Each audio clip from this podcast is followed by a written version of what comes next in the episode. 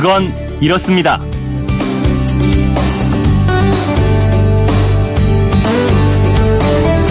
안녕하십니까 오승훈입니다. 건축가였던 천재 시인 이상 아시죠? 이상 시인은 백화점에서 이걸 보고 큰 충격을 받았고요. 그래서 지은 시가 건축 무한 육면각체라고 합니다. 이 시인 이상에게 충격을 안긴 이것 자동으로 올라가는 에스컬레이터인데요. 백화점의 에스컬레이터는 건물 한복판에 있잖아요. 왜 그럴까요?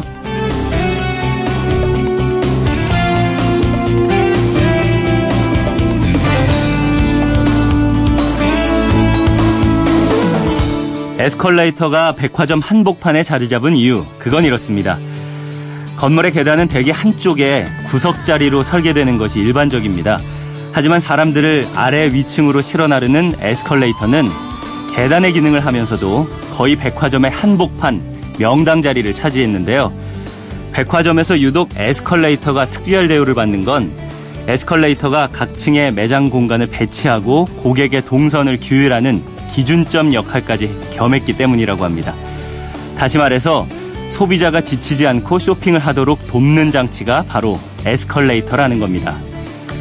최근에 서울시가 오르막과 구릉지가 많은 소위 달동네 지역에 에스컬레이터를 비롯해서 경사형 모노레일, 엘리베이터, 곤돌라 등을 설치하겠다. 이런 구상을 밝혔습니다. 홍콩 곳곳에 있는 미드레벨 에스컬레이터에서 아이디어를 얻었다는데요. 에스컬레이터와 엘리베이터는 초고층 건물을 가능하게 만들고 어, 도시의 모습도 확 바꾸어 놓았는데요. 이제는 서울의 달동네 모습도 바꿀 수 있을지 기대해 봐야겠습니다.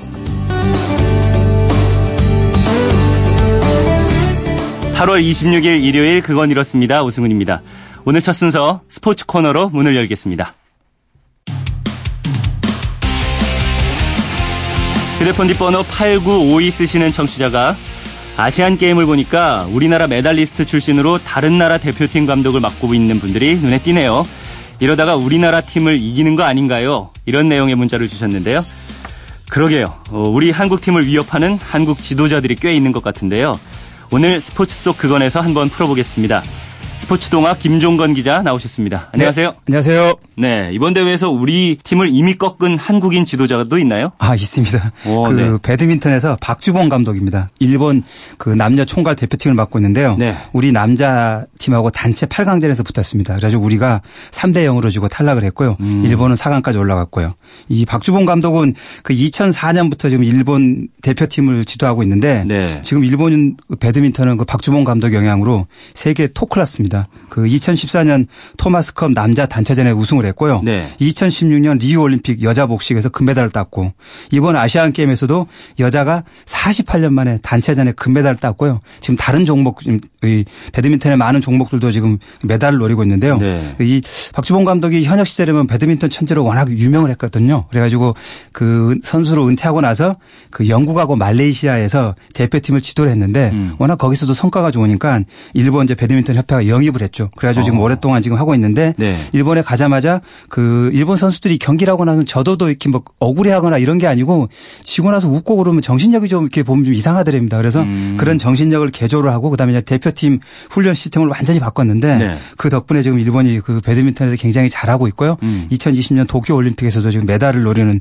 돼 있고요. 근데 박주봉 감독은 그 선수 시절에 그 동남아시아에서 경기를 하면 그 현지에서 박주봉 선수 이름을 딴 주봉 버거, 주봉 주스 뭐 이런 것들이 팔릴 정도로 네. 엄청나게 인기가 많았거든요. 그래서 이제 그런 그 워낙 잘했던 선수들의 풍부한 경험, 그다음에 이제 과학적인 분석 그다음에 이제 대한민국 스포츠인들이 아마 공통적으로 갖고 있는 DNA가 있는데 네. 이막 지면 못 사는 그 승부욕 이런 것들이 있는데 이런 것들을 지금 이제 일본에서 잘 결합시켜 가지고 음. 지도자로 지금 성공을 하고 있는 것 같습니다. 네, 우리나라 입장에서 보면 좀 아쉽고 안타까운 일인데 예. 개인적으로는 크게 성공을 했네요. 예, 예.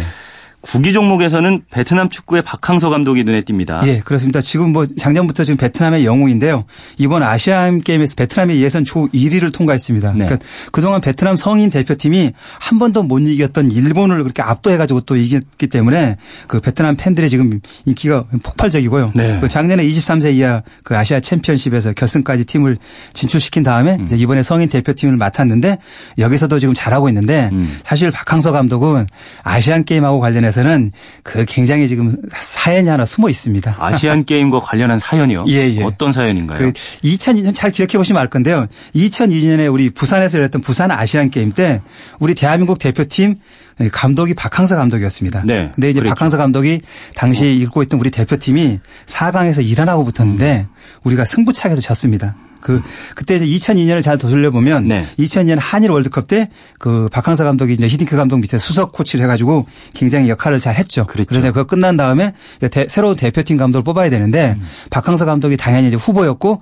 본인도 내심 아 이제 내가 이제 대표팀 감독을 할 수 있겠구나라고 음. 생각을 하고 있었고 네. 대한축구협회에서도 이제 그런 쪽에 언지를 계속 줬었어요. 그렇게 됐었는데 마지막에 좀 대한축구협회가 좀 이중적인 행태도를 보였죠. 그래서 박항서 감독이 이제 그 나중에 무슨 반발하는 성명도 발 발표하고 그랬는데 네. 그 이제 협회가 달랬죠. 그래서 아시안 게임에서 좋은 성적을 거둔 다음에 그다음에 이제 대표팀을 해라라고 음. 해가지고 이제 대표팀을 이끌고 나갔는데 예. 그때 대표팀에서 가장 화제가 됐던 선수가 누구냐면 이동국 선수였었습니다. 네. 그 지금의 손흥민 선수랑 똑같은 경우였는데 이 당시는 우리 2002년 우리 축구 대표팀의 이 승패의 가장 결정적인 그 요인이면서도 이동국 선수가 과연 이걸로 금메달을 따서 군 면제를 받을 것이냐 음. 이게 전 국민의 관심사가 돼버렸는데 네. 이게 이제 2002년 한일 월드컵 때 이동국 선수가 당연히 뽑힐 줄 알았는데 히팅키 감독이 뽑지를 않았고 네. 그래가지고 이제 우리는 4강에 가서 나머지 선수들은 다 군대를 이제 면제를 받았는데 음. 이동국 선수만 이제 군대를 가게 되는 상황이 돼서 네. 이번 아시안 게임 대표팀에 꼭 가자 음. 가서 하자라고 했고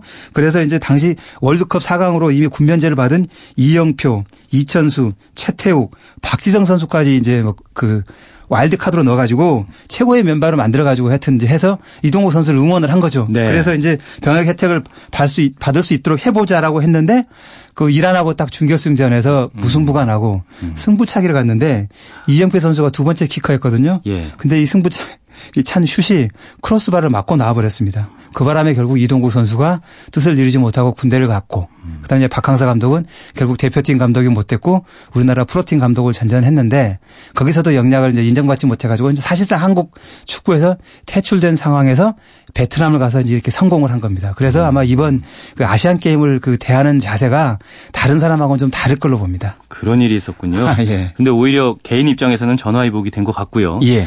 다른 지도자로는 누가 있을까요? 그 베트남에서 또 이제 사격의 박충건 감독이 아주 유명합니다. 네. 그 2014년부터 베트남을 지도하고 있는데 2016년 리우 올림픽에서 베트남 역사상 처음으로 금메달을 이 사격에서 따냈거든요. 예. 당 현역 군인이었는데 호황 수안빈 선수가 있었습니다. 이 선수가 10m 권기 권총에서 금메달을 땄었고 50m 권총에서도 은메달을 땄었습니다. 그래서 이 선수가 이 메달 덕분에 대령으로 승진까지 했었습니다. 어, 네. 그리고 이제 이번 아시안 게임에서도 지금 출전을 했는데 아직 뭐 기대한 성적은 나지는 않은 것 같고요. 음. 그다음에 이제 말레이시아 사격 대표팀의 박상순 감독도 있습니다. 예. 그리고 이제 그 대한 사격 연맹에 물어봤더니 우리나라의 사격이 아시아권을 넘어서 그 세계 정상급이다 보니 그 우리나라 지도자를 찾는 나라가 굉장히 많이 있다고 그렇게 음. 얘기를 합니다. 세계 정상급 종목 하면은 또 태권도도 빼놓을 수 없을 텐데요. 그렇죠. 우리가 종주국이기도 예, 하고요. 태권도는 우리가 종주국이니까 뭐 동남아시아를 비롯한 여러 나라에서 많은 지도자 나가 있는데 음. 이것도 태권도 협회에다가 물어봤습니다. 그러면 이번 아시안 게임에 얼마나 많은 지도자가 나가 있냐 했더니 음. 워낙 많이 나가서 파악을 못할 정도라고 아. 얘기를 합니다. 근데 이 가운데 가장 그렇군요. 유명한 감독이 그럼 어떤 분이냐 했더니 그 태국에서 이제 지금 그 지도를 하고 있는 최영석 감독이 가장 유명한데 네. 리우 올림픽에서 태국 남자 대표팀한테 사상 첫 은메달을 안겨줬답니다. 음. 그래서 이제 이 지금 그 2002년부터 태국 대표팀을 맡고 있는데 2020년 도쿄 올림픽에서도 꼭 메달을 따주기를 와. 바라고 있다고 해서 태국에서 지금 전폭적으로 지원을 하고 있다고 합니다. 그렇군요. 예. 양궁도 우리가 또 세계 최강이라 예. 우리 지도자가 많이 진출한 종목이죠. 그렇습니다. 네. 한국 양궁이 워낙 뭐 세계 정상에 오래 머물고 있는 데다가 양궁이 대한민국을 겨냥해 가지고 계속 룰이라든지 이런 걸 많이 바꾸거든요. 음. 그런데 이에 따라서 우리 또 대한 양궁이 훈련 방법도 만들어내고 그다음에 이제 최고의 선수를 뽑는 그 공정한 방식, 네. 이 대표 선수를 뽑는 방식이 음. 정말 다른 종목들이 본받을 만한 그런 여러 가지 그 시스템을 갖고 있는데 어. 이런 선발 노하우들을 다른 나라에서 좀 보고 싶어 합니다. 그래서 네. 많은 지도자를 데려가는데 그래서 이렇게 국제 대회를 하다 보면 대부분의 지도자가 우리나라 선수입니다. 그래서 꼭 국내 대회를 하는 것 같은 느낌이 들고 아마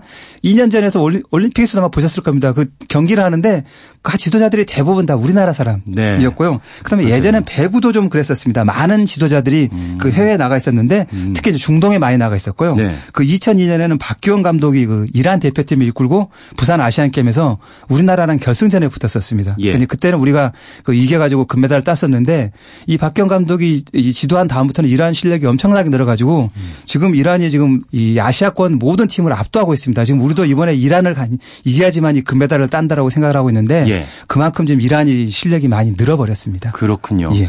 이 프로야구 스타 출신의 이만수 감독은 라오스에 갔더라고요. 예, 그 야구 스타 출신으로 이만수 감독이 이제 종교적인 신념에 따라서 선교 활동 겸해가지고 라오스에 가서 이제 씨앗을 뿌렸습니다. 그리고 네. 이번에 라오스 야구협회 부회장 자격으로 그 대회를 데리고 선수를 데리고 나왔는데 음. 아직 뭐 실력을 언급할 정도는 아닙니다. 뭐 첫 경기 뭐 콜드 게임 당하고 두 번째 경기는 그래도 뭐 10점 이상을 내 가지고 뭐 이만수 감독이 뭐 너무너무 기뻐하고 그랬는데 네. 이제 이만수 감독이 그 본인이 많이 투자도 하고 노력을 한 결과가 언제가 언젠가는 나타날 걸로 보고요. 이때까지는 지금 이제 한국인 지도자들이 많이 나갔는데 반대로 우리 대한민국 대표팀에 외국인 지도자도 지금 와 있는데요. 음. 배드민턴에는 공교롭게도 인도네시아 출신의 지도자가 한 명 와 있습니다. 그 산토사 코치인데 네. 그이 산토사 코치가 그 인도네시아 대표팀을 10년 이상 지도를 했었거든요. 근데 우리 배드민턴이 좀 그 세계적으로 뭐 복식 이런 거는 굉장히 잘하는데 네.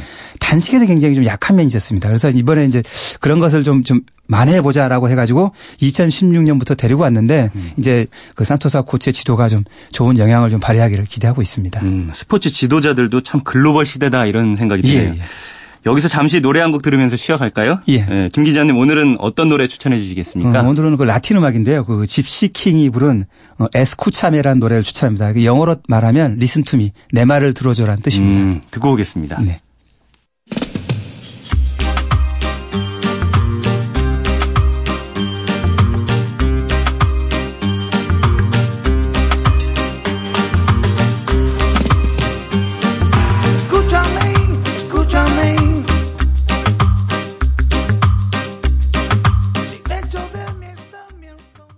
일요일에 마련하는 스포츠 속 그건 김종원 기자님 이제 후반전입니다. 네. 자 이번 아시안 게임을 보니까요. 예. 인도네시아에서는 특히 배드민턴 인기가 엄청나더라고요. 예, 예. 안표가 100만 원이라는 소리도 들리고 말이죠. 예. 그 지금 인도네시아 경기를 하면 새벽 6시부터 관중들이 그 티켓을 살려고 와 있다는데요. 네. 유난히 동남아시아에서는 배드민턴이 이렇게 인기가 높습니다. 그러니까 그 인도네시아가 이제 대표적인 사례인데 그 국민들한테 가장 많은 인기를 받았고요. 그 개막식에서도 아마 보시면 알 텐데 성화 점화를 누가 했냐면 네. 그 배드민턴 선수 출신입니다. 그 수지 수산티 선수라고 네. 옛날에 방수현 선수하고 결승에서 다투고 음. 했던 선수인데 그래서 이름이 귀에 익어요. 예, 예. 네. 평창 동계 올림픽에서 우리 김연아 선수가 점화했던 걸 생각해 본다면 네. 그 배드민턴이 인도네시아에서 어떤 위치인지 그 음. 배드민턴 선수가 어떤 대접을 받고 있는지를 잘 알 수 있을 것으로 짐작이 됩니다. 네. 이 동남아시아가 배드민턴을 잘하고 인기도 높은 이유가 뭔가요? 음, 우선 배드민턴을 잘합니다. 그리고 이제 배드민턴의 국제 대회가 음. 동남아시아에서 자주 열리고요. 네. 전 국민들이 생활체육으로 배드민턴을 굉장히 많이 합니다. 음. 그리고 그 배드민턴을 잘하면 그쪽 동남아시아 인도네시아에서는 거의 뭐 유명 스타, 아이돌 스타 못지않은 인기와 부를 누릴 수 있고요. 그래서 네. 그 젊은 사람들로 하여금 뭐냐면 가장 손쉽게 신분 상승, 그 명예와 부를 노릴 수 있는 수단이 배드민턴이다라는 생각을 갖고 있거든요. 음. 그래서 운동신경이 좋은 그 많은 유망주들이 어릴 때부터 다른 스포츠를 제쳐놓고 배드민턴을 선택을 합니다. 그러니까 제가 한번 자료를 찾아봤더니 예. 인도네시아에서 그 A급 선수로 인정을 받으면 그 음. 일반 그 직장인 연봉의 수십 배 되는 그 상금을 오픈대에 나가서 따낼 수가 있습니다. 대회 하나에 대회 하나에 나가 서 따낼 아, 수가 있습니다. 그리고 예. 대기업의 후원도 많이 받을 수 있거든요. 음. 그러니까 그런 면에서 이제 돈을 많이 버는데 그 이번에 그 성화했던 그 수지 수산티 선수가 인도네시아에서 얼마나 돈을 많이 벌었냐면 네. 인도네시아에서 몇 손가락 안에 들은 음. 갑부가 됐답니다. 네. 그만큼 네. 그 배드민턴을 통해서 돈을 많이 벌었고요. 그 리충에이라는 선수가 있는데 1년에 7,500만 달러를 번다고 하니까 음. 그전 세계에서 배드민턴으로 가장 돈을 많이 버는 선수고요.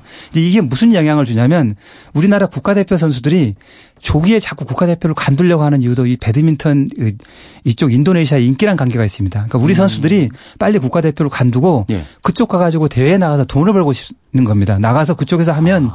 1년에 좀 잘만 뛰면 10억, 20억이 생기니까 네. 이 선수들이 국가에 대한 봉사를 빨리 끝내고 그걸 하고 싶은 거거든요. 음. 그래서 이번에 우리 아시안 게임 대표 선수들도 지금 그 세대 교체를 빨리 했는데 네. 이런 그 이유도 지금 동남아시아의 그 배드민턴 인기가 좋으니까 음. 우리 선수들이 자주 유출되는 그런 영향도 좀 있다고 좀 음. 봐야 됩니다. 근데 어떻게 해서 그 나라 사람들은 하필 배드민턴에 꽂혔을까요? 이게 이제 그 역사하고 좀 관련이 있는데요. 예. 그 원래 배드민턴의 기원이 인도에서 유행했던 그 푸나라는 놀이가 있었습니다. 근데 이것을 그 영국군 장교가 그 1800대 중간에 보고 어 재밌네라고 해가지고 이걸 자기네 이제 본국으로 전파를 했습니다. 그 놀이를. 그래가지고 그게 다시 배드민턴이 돼가지고 네. 이제 전 세계 다시 전파가 돼서 다시 역수입이 됐거든요. 그러니까 음. 이제 인도네시아나 이런 쪽에 보면 그 인도계 사람들이 굉장히 많이 살고 있습니다. 동남아시아에. 근데 이런 사람들한테는 새로 들어온 배드민턴이라는 놀이가 옛날에 자기들이 했던 푸나라는 놀이랑 굉장히 비슷하니까 심정적으로 이제 쉽게 받아들이는 거죠. 적응이 잘 된 거죠. 네. 거기다가 이제 그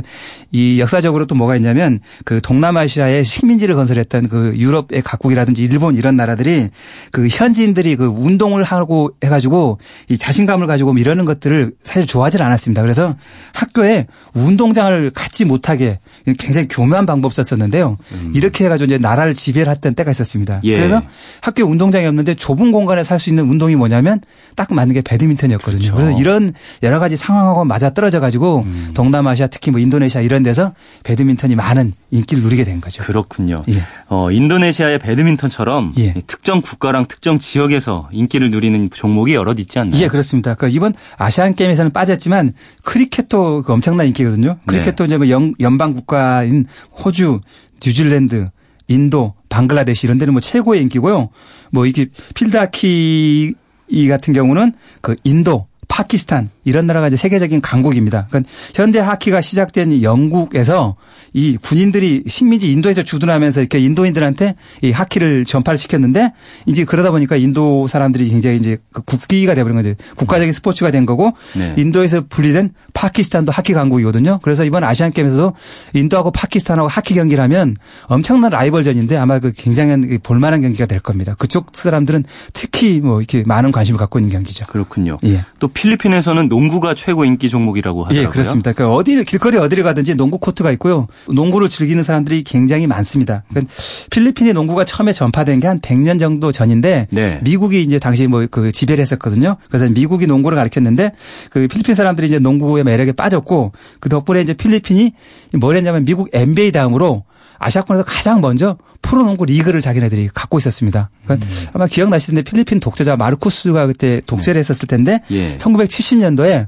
이 아예 농구를 아주 국가적으로 정책적으로 장려해가지고 음. 이 프로농구를 출범시키는데 큰 역할을 했고요. 그리고 이제 이 필리핀 농구가 필리핀 사람 성향과도 좀 굉장히 좀 많이 맞는데 음. 필리핀 농구는 이렇게 팀 플레이 우리 같은 팀 플레이나 전술 이런 것보다는 개인 돌파 많은 점수를 내고 공격적인 그런 영향을 이렇게 하는 것들 화려한 기술을 좋아하는데 네. 필리핀 사람들이 이런 기술을 굉장히 좋아합니다. 어. 그래서 지금도 필리핀 사람들이 농구하면 대한민국에 떠오르는 사람이 신동파라는 사람인데요. 네. 예전에 필리핀하고 경기를 할 때 혼자서 50점을 넣어버렸는데 이 경기를 모든 필리핀 사람들이 기억을 하고 있습니다. 음. 그래서 한국인들이 가서 농구를 하면 꼭 물어보는 게 그 신동파 라고 얘기를 합니다. 그 정도로 필리핀 사람들한테 농구, 신동파는 아주 유명합니다. 어, 그 나라마다 종목이 인기를 끄는 배경이 참 다양하네요. 예, 예. 그러니까 그 어느 나라마다 그 특정 스포츠가 인기를 좀 누리는 종목들이 있는데 네. 우선 먼저 이제 자기 나라에서 가장 먼저 시작한 스포츠는 아무래도 인기가 있겠죠. 이제 그게 뭐 종주국 그다음에 이제 선점 효과 뭐 이렇게 되는데 그런 면에 보자면 프랑스가 사이클을 굉장히 잘하고요. 그리고 영국이 조정을 잘합니다. 예전에 이제 캠브리지하고 옥스포드가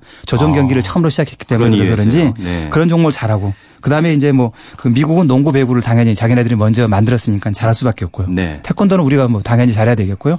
유도는 일본이 잘하고요. 헝가리가 이제 근대 오종을 잘하고 뭐 이런 식으로 종주국은 선점 효과가 있거든요. 네. 그러니까 상대적으로 경쟁이 덜한 시기에 자기네들이 좋은 성적을 내면서 뭐 자연스럽게 이제 대중의 관심을 받은 게 있고요. 음. 그다음에 또 전략적으로 투자를 해서 음.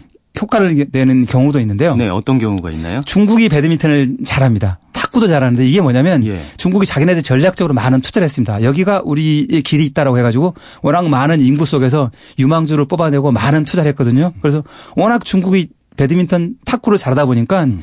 그전 세계 연맹에서 중국 선수들한테만 이제 출전에 제한을 줄 수가 없으니까 나라별로 엔트리 제한을 줄 정도로 음. 중국이 압도적으로 잘했습니다. 뭐 그런 영향이 좀 있었고요. 네. 우리가 여자 골프를 잘했던 것도 뭐냐면 박세리 선수가 나온 다음에 많은 꿈나무들이 아 나도 박세리 선수처럼 돼야겠다라고 이제 막 뛰어들어서 막 했거든요. 이게 뭐냐면 후광 효과입니다. 이렇게 되면 또 이 그 나라의 스포츠가 발전을 하거든요. 음. 그래서 이런 그 투자, 전략적인 투자, 후광 효과 이런 것들도 그 나라의 스포츠를 발전시키는데 한 요인이 됩니다. 네. 그리고 뭐 체격이나 체질적으로 그 종목을 잘하게 되는 경우도 있잖아요. 그렇죠. 그 유전적이나 환경적인 영향으로 잘하는 게 있는데요. 그러니까 네. 그 케냐 하면 우리가 생각나는 게 장거리 마라톤을 잘하는데 이게 그 나라의 관습하고 관계가 있답니다. 굉장히 그 재밌는 자료던데요.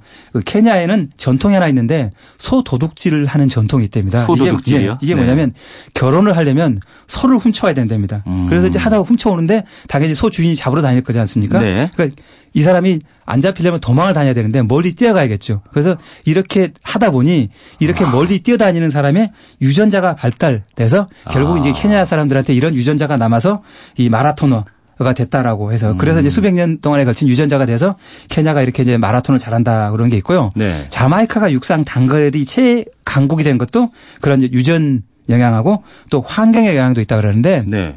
자마이카는 사실 굉장히 가난한 나라인데 청소년들이 신분 상승을 하는 가장 좋은 방법이 육상을 잘하는 거랍니다. 아. 그래서 단거리 육상을 잘 국내에 대해서 잘해가지고 이 대표팀으로 뽑히면 외국으로 나가서 그 연수도 받고 뭐 이렇게 되니까 음. 모든 운동을 잘하는 모든 선수들이 육상 선수가 되려고 노력을 한답니다. 그러니까 이런 상황에서 뭐 좋은 선수가 당연히 나온 것 같고요. 네. 그다음에 또 이제 보면 그 자연 영향도 있는데 이 강하고 호수가 발달한 헝가리 이런 데서는 카누 선수가 잘 나오고요. 네. 그다음에 이제 바닷가를 따라서 도시가 발달된 호주 같은 데서는 수영에서 좋은 선수들이 굉장히 많이 나옵니다. 음. 그다음에 그 네덜란드 같은 데서는 운하가 발달되어 있는데 여기서는 그 쇼트트랙, 빙상 어릴 때부터 이제 그 운하에서 그 스케이트를 타고 다녀야 되니까 빙상 선수가 잘 나온다 그러거든요. 이런 그 나라의 환경 영향도 많이 받고 그다음에 동유럽 국가는 겨울에 춥지 않습니까? 네. 실내 운동을 많이 해야 되는데 그런 면에서 그 체조를 잘한다고 하는 어. 그런 자연 환경도 그 나라의 그 인기 있는 스포츠하고 영향이 있다.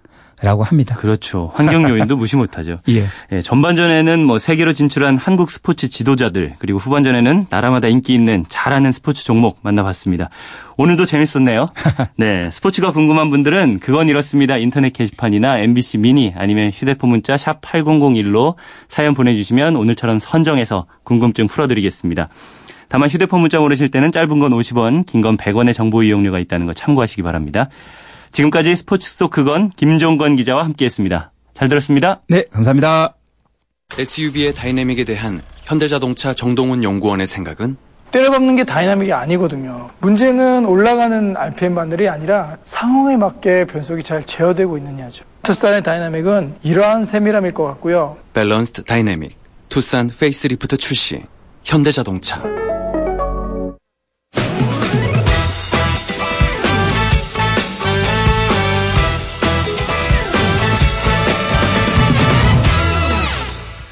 아시안 게임에 출전한 우리 국가대표 선수들을 보니까요. 과거와 많이 달라진 게 이 목표로 했던 메달을 따지 못했을 때 크게 침통해하지 않는다는 점입니다. 져서 기분 좋은 사람은 없지만 살짝 아쉬워만 할 뿐 국가대표로 나가서 결었다는 그 사실 자체를 즐기는 것 같습니다. 신세대답게 쿨한 선수들이 돼간다고 할까요? 인도네시아에서 열리는 아시안 게임 폐막이 9월 2일입니다. 일주일 동안 우리 다 함께 더 즐겨보자고요. 그건 이렇습니다. 오승훈입니다. 저는 잠시 한숨 돌리고 클래식 코너로 돌아오겠습니다. 95.9 MBC 라디오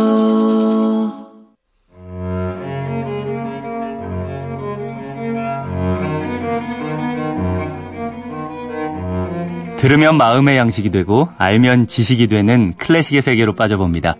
클래식 아하 최영옥 클래식 평론가와 함께합니다. 안녕하세요. 네, 안녕하세요. 네, 음악을 듣는 즐거움뿐만 아니라 그 익숙한 음악에 대해서 몰랐던 걸 알게 돼서 재밌는 시간입니다. 아, 네. 네, 오늘은 어떤 음악 준비해 오셨을지 궁금한데요. 혹시 게임 좋아하세요? 예, 전 딱 한 가지 게임을 좋아했어요. 아, 그렇습니까? 네. 혹시 어떤 게임인가요? 그 별전쟁이라고. 아, 그렇군요. 네, 오늘 게임 관련된 음악을 준비해 오셨군요. 네, 게임 속에 들어갔던 클래식 음악들을 준비해 봤습니다. 아. 오늘은 아주 재미있게 얘기가 진행 될 것 같네요. 아, 그러네요. 게임이랑 클래식 음악은 전혀 관련성이 없어 보이는데 네. 이 둘의 조합이라고 하니까 굉장히 흥미롭습니다. 어떤 음악이 있나요? 그 게임 즐기는 분들이 종종 묻는 질문이긴 해요. 네. 베토벤 바이러스라고 하는 음악에 대해서 설명해 달라. 베토벤 바이러스는 어떤 음악인가? 음. 이게 베토벤과 어떤 연관성이 있는가? 뭐 이런 질문들을 합니다. 네. 또 예전에 우리나라에서 드라마 베토벤 바이러스라고 하는 드라마가 또 음. 있었거든요. 음. 네, 저도 그게 떠올랐어요. 어, 그렇습니다. 그래서 사실은 베토벤 바이러스가 먼저 나왔고 음. 드라마는 그 나중에 나왔을 거예요. 네. 그래서 이 두 연관성도 혼동하시기도 하고 어 그래서 이게 정말 베토벤과 연관이 있는지 오늘 알아보는 시간으로 준비를 했습니다. 네. 야, 이 음악이 음 예, 지금 나오고 있는 이 음악이 네, 아실 것 같은데요. 네. 어디에 나올까요? 조금만 더 들어보면 알 것 같아요. 잠깐만요. 박진감 있게 시작합니다. 아, 아. 이게 베토벤 바이러스군요. 제가 말씀드린 별전쟁에서 이게 게임 안에서 들은 것 같기도 하고 게임 관련 영상에서 아. 들은 것 같기도 한데 네. 아무튼 굉장히 반갑네요. 아 그렇습니까? 네. 아, 이 별전쟁 굉장히 즐기셨던 것 같다는 게 바로 증거가 되는 네. 그런 상황입니다. 아, 이 원곡은요, 베토벤의 피아노 소나타 8번 비창이라고 하는 곡의 3악장에 해당하는 곡입니다. 음, 네. 아, 그래서 베토벤 피아노 소나타 이 8번을 좋아하시는 분들은 이 음악을 들어보면, 아, 이게 이렇게 쓰였어? 라고 생각될 수도 있고요. 음. 또 반대편에 서 계신 분들은 아 이게 베토벤의 음악이었어? 거기다가 베토벤의 3대 피아노 소나타 중에 하나였던 음. 어, 곡 거기다 비창이라고 하는 제목이 네. 어떤 느낌이 드시나요? 뭔가 슬플 것 같은 그렇죠. 굉장히 네. 어 뭐라고 할까 심연을 긁어대는 그런 아픔이나 음. 괴로움이나 고통 이런 걸 표현하는 제목이잖아요. 네. 그래서 지금 나온 저 멜로디하고는 사실은 좀 그렇죠. 연관이 안 되는 것 같은 그런 느낌이 드는 곡도 네. 있어서 많은 분들이 베토벤 바이러스가 무엇인가라고 음. 질문을 해오는 그런 부분이기도 합니다. 네. 사실 고전 음악의 대명사라고 할 수 있잖아요. 베토벤의 피아노곡. 이게 게임 음악이 됐다는 게 굉장히 신선하고 놀랍기도 한데요. 사실은 이렇게 각 분야의 어, 대중문화예술 부분에 클래식 음악이 삽입이 되어 있는 경우가 적지 않이 있습니다. 음, 네. 우리가 연관이 잘 안 돼서 그런 부분인데요. 음. 사실 게임 부분은 조금 더 나아간 부분이긴 하지만 네. 그래도 이제 만날 수 있는 이제 몇몇 부, 부분으로 꼽힐 수가 있겠죠. 음. 이 베토벤의 피아노 소나타가 가장 유명한 소나타 중에 하나라고 하는데 네. 베토벤은 이제 32개의 피아노 소나타를 남겼습니다. 그 중에서 우리에게 가장 유명한 것을 꼽으라면 월광 소나타. 음. 아, 또 열정, 비창 이렇게 3대 피아노 소나타 앞에도 말씀드렸지만 이 꼽히는데요. 이 곡은 1792년에 베토벤의 후원자였었던 리노프스키라고 하는 아, 존재가 있었습니다. 네. 이 사람 귀족인데요. 이 사람과 함께 오스트리아 빈에 정착해서 이 리노프스키의 도움으로 베토벤이 빈에서 어, 생활을 꾸려나갈 수 있게 됩니다. 음. 그래서 피아니스트 겸 또 작곡가 겸 또 당시에는 피아니스트와 작곡가로서만 살 수가 없었기 때문에 피아노를 가르치는 네. 또 선생님 어, 노릇도 했어야 되는 상황이었거든요. 근데 네. 베토벤이 뭐 널리 알려져 있지만 성격이 유순한 사람은 아닙니다. 음. 그리고 완벽한 사람이다 보니까 네. 선생님으로서는 아주 잘 어울렸던 거죠. 그래서 깐깐하지만 피아노 잘 가르치는 선생님으로 인기를 끌면서 음. 귀족들의 마음을 이제 사로잡게 돼서 네. 베토벤 입장에서는 이 리노프스키에게 굉장히 감사한 마음이 들겠죠. 음. 이 빈의 또 빈의 귀족들에게 어, 순탄하게 자리 잡을 수 있게 도움을 줬었기 때문에 네. 그래서 그에게 이제 헌정한 곡이 비창이라고 하는 이 곡입니다. 근데 그렇군요. 원래 이 제목을 베토벤이 달지는 않았어요. 어. 이 느낌이 이렇다고 해서 훗날 출판업자들이 이것을 정리하는 가운데 비창이라고 하는 제목을 달았던 거죠. 아, 어, 그래서 어떻게 생각하면 베토벤이 이 리노프스키에게 이 곡을 헌정했을 때 음. 이게 반드시 이런 고통스러운 느낌의 곡으로 만들지는 않았었을 거란 생각도 드는 부분이 아까 말씀드렸던 1악장을 들, 들을 때는 대단히 음. 아, 장중한 느낌이지만 저 3악장을 들어보면 아 이게 헌정에 어울리는 음악이다라는 생각을 음. 하게 하는 그런 부분이기도 합니다. 네. 그래서 1악장은 아주 맹렬하게 또 극적으로 음악이 막 용수순 치듯이 시작을 하면 어 지금 사막장은 감미로우면서도 대단히 기교가 뛰어난 그런 부분이기도 하죠. 그래서 아까 지금 별 전쟁에 들어갔었던 네. 우리 오승환 아나운서가 눈을 반짝 빛냈었던 네. 이곡 원곡을 제대로 좀 들어보도록 하겠습니다. 네, 들어보시죠.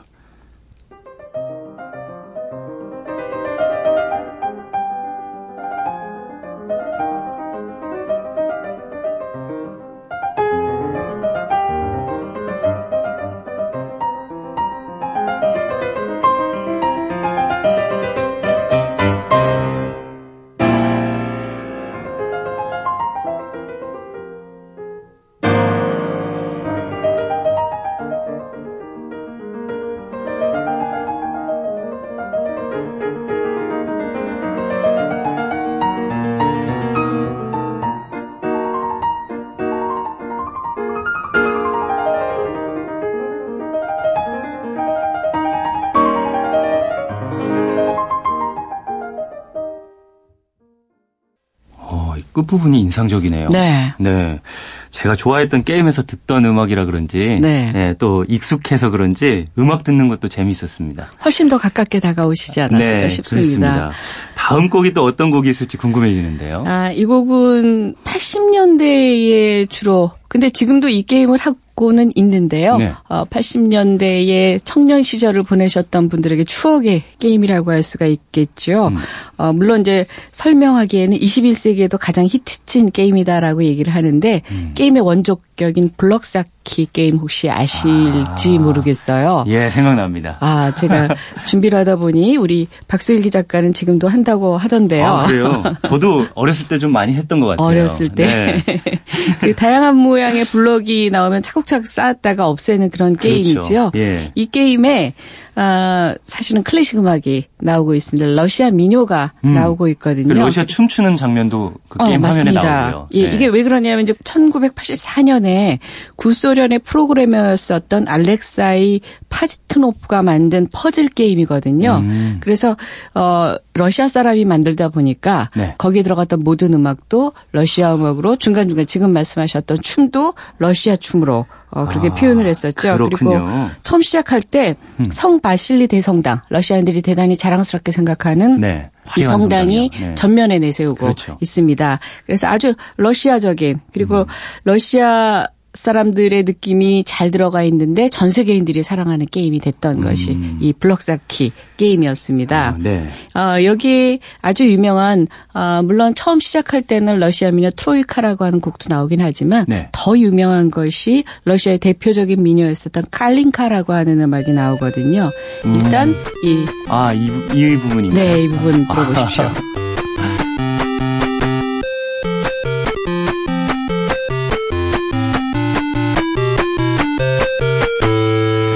이게 게임 안에서 나오는 음악이잖아요. 네. 아마 이게 앞부분에 나왔던 걸로 기억을 아, 하는데 맞습니까? 정말 게임에 대해서는 좀 많이 아시는군요. 네. 요거라도 많이 알아야죠. 이 곡이 칼린카라는 곡이라는 거죠. 네, 맞습니다. 예. 이게 러시아 민요인데요. 구소련 시절에 결혼식 때 자주 부르던 민요입니다. 네. 아, 우리말로 번역을 하면 가막살람의 열매라는 뜻이기도 하고 음. 또 반대로는 청순한 소녀를 비유한 그런 곡인데요. 네. 1860년에 이반 라리오노프가 작곡한 곡입니다. 음. 이 러시아 사람들이 대단히 자랑스러워하고 즐겨 부르는 곡이고 음. 결혼식마다 아, 이 곡을 부르는 곡이기도 한데요. 네. 아, 이 곡은 부르는 연주자가 그렇게 많지는 않습니다. 아, 러시아 연주자들이 주로 많이 부르는데요. 네. 이 스탈린 시대의 대표적인 합창단이었었던 붉은 군대 합창단이라고 있습니다. Red Army Chorus라고도 하는데요. 네. 이 Red Army Chorus가 부른 곡으로 유명합니다. 이, 이 Red Army Chorus라고 하면은 붉은 군대 합창단, 군인들로 구성된 합창단인 건가요? 네, 맞습니다. 음. 이 정식 명칭이 Red Star Red Army Chorus라고 하는 이 명칭인데요. 네. 어, 1928년에 50개가 어, 넘는 연방 자치 공화국에서 내노라는 솔리스트만을 뽑아서 만든 소련의 육군 합창단입니다. 네. 네. 그래서 군인 합창단이긴 하지만 합창 단원들이 군인은 아니에요. 음. 그러나 군복을 입고 노래를 하고 소련 시대를 상징하는 붉은 견장을 단 그런 군복을 입고 하기 때문에 네. Red Army Chorus라고 제목이 붙게도 됐죠. 합창단의 이름이. 그렇군요. 네. 일단 이 곡을 좀 들어보고 얘기를 좀 더 해볼까요? 네. 원곡이 더 궁금해지기도 합니다. 빨리 들어보시죠. 네.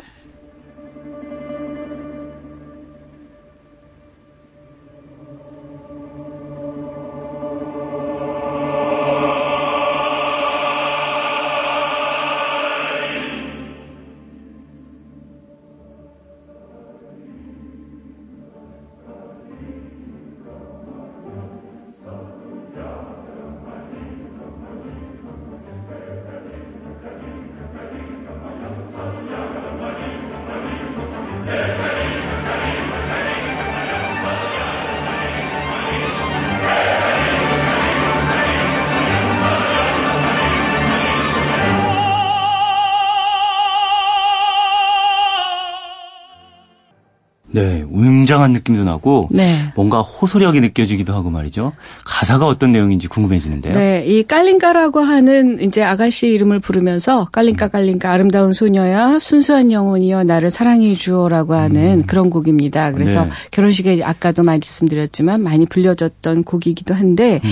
그 지금 솔리스트의 노래를 들어보면 네. 서방 세계의 발성이랑은 조금 다릅니다. 음. 아, 이 사회주의 체제 하에 네. 그 발성 약간 선동적이고 기교를 많이 쓰지 않고 음. 그리고 이제 이 러시아 쪽이 주로 남성의 음성 그리고 테너라도 조금 굵은 음성 이런 것들이 많이 발전돼 있는 나라거든요. 음. 그래서 그런 느낌이 잘 들어 있고 네. 특히 이 붉은 군대 합창단 같은 경우에는 스탈린이 정말 애지중지했던 합창단입니다. 어. 그리고 냉전 시대에 대부분의 당시에 볼쇼이 합창단이나 볼쇼이 오페라단이나 이쪽은 조금 그래도 서방 세계에 알려져 있었는데 네. 이 붉은 군대 합창단은 꽁꽁 숨겨져 있어서 음. 냉전 시대에 왜 이런 소문으로만 듣던 기가 막히게 노래를 하는 합창단이 소련에 있다더라. 전설 속의 아, 그 전설 속의 합창단이었습니다. 네. 그래서 예. 구소련이 무너진 후에 이 Red Army Chorus가 서방 세계에 나타났을 때 전 음. 세계가 정말 대단한 관심으로 어, 음. 어, 환호로 맞이했었던 합창단이기도 하고요. 예.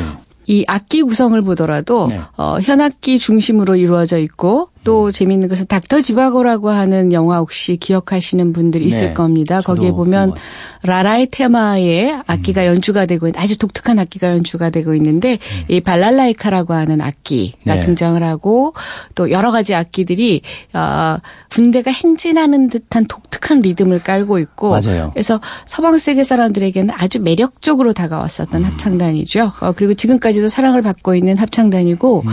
이 소련 시대 사회주의 체제를 상징하는 붉은 견장을 단 군복을 계속 입고 노래를 하게 할 것인가 말 것인가를 서방 세계가 고민을 했었는데요. 예. 어, 이것은 상징적이다라고 해서 그냥 수용하는 것으로 해서 음. 지금까지 이어져 왔거든요. 지금은 이제 숨겨져 있지 않고 네. 공개된 네 그렇습니다.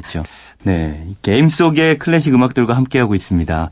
또 어떤 음악들 소개해 주실 건지 궁금한데요. 어, 이러한 느낌, 또 이러한 게임, 또 최첨단의 장르 이런 곳에 클래식이 조우하는 이런 부분을 사실은 열게 했었던 계기가 됐었던 이제 영화 속 음악이 음. 있습니다. 네. 영화가 네. 있고 어, 혹시 스탠리 큐브릭 감독의 1968년작인 어, 2001 Space Odyssey라고 하는 영화를 우리 오승환 아나운서 아실지 모르겠어요. 이 영화에 대해서는 보지를 못했네요. 아, 여기 보시면 1968년에 만들었다고 했잖아요. 네. 이 시기에 2001년에 세계는 어떻게 될 것인가라고 그렸던 네. 그런 영화입니다. 그래서 20세기 한복판에서 21세기를 상상해 본 영화 인데 아, SF 소설가 아서 클라크의 원작을 바탕으로 했거든요. 음. 그래서 이 아서 클라크와 스탠리 큐브릭 감독은 2001년 서기 2001년에는 네. 우주정거장이나 우주정거장. 또 유인 우주선이나 음. 컴퓨터, 영상 통화 뭐 이것이 있을 거다라고 정말 상상을 했던 거죠. 음. 지금은 있는 것들이잖아요. 이 모든 것들이 예. 뭐 우주정거장은 아직 없지만 어, 우주정거장이 있습니다. 있긴 아 예, 하죠. 국제 우주정거장이 하늘에 떠 있긴 하죠. 아 박사님이시죠? 아니. 네 아무튼 네. 어, 2001년에는 그때 한 30년 음. 훨씬 음. 조금 지나면 네. 아 이런 것들이 있을 거다 하고 상상했던. 네, 그때는 아마 그냥 정말 상상이었을 겁니다. 네. 근데 그게 정말 그래서 어 2001년이 됐을 때 많은 음. 사람들이 이 큐릭 감독이 만들었었던 영화와 지금이 얼마나 달라져 있는가 비교를 하기도 하고 네. 했었던 그런 영화거든요. 그렇군요. 어, 지금으로서는 그러다 보니까 대단히 지, 어, 당연하고 진부할 수도 있는 내용인데 네. 여기 보시면 처음 그 원시 시대에 도구를 사용했던 이 유인원들이 나옵니다. 음. 근데 유인원들은 공중에 뼈다귀를 탁 던지거든요. 오, 예. 이게 이제 첫 번째 도구였었던 거죠. 음. 이 뼈다귀가 우주선으로 교체되는 부분으로 이 영화가 시작이 되거든요. 음. 굉장히 강렬하게 시작이 되는데 여기에 네. 리하르트 슈트라우스의 짜라투스트라는 이렇게 말하였다가 나오게 됩니다. 아, 이때 아마 이 곡 제목은 니체의 짜라투스트라는 이렇게 말하였다를 떠올리시는 분들이 많을 텐데요. 네. 거기서 영감을 얻어서 만들었던 곡입니다. 그렇군요. 네. 그래서 이 음악이 또는 이 영화가 아, 말하자면 우리가 앞에서 보듯이 게임 속에 클래식 음악이 들어가 있다든지 어떻게 보면 게임은 클래식 음악과는 굉장히 시간적으로 차이가 있는 그런 네. 부분이기도 하잖아요. 네. 근데 그런 혁신적인 부분, 이런 부분에 도입할 수 있는 사실은 물꼬를 터준 음. 그런 부분이 아닐까 해서 준비를 해봤습니다. 네, 어쩌면 이런 음악을 이용해서 혁신적으로 SF나 게임과도 더 조화롭게 어우러질 수 있게 만든 거다. 네. 이렇게 생각할 수 있겠네요. 맞습니다. 사라투스트라는 이렇게 말했다 들으시면서 최용옥 평론가와는 이만 인사를 해야겠습니다. 감사합니다. 네, 감사합니다.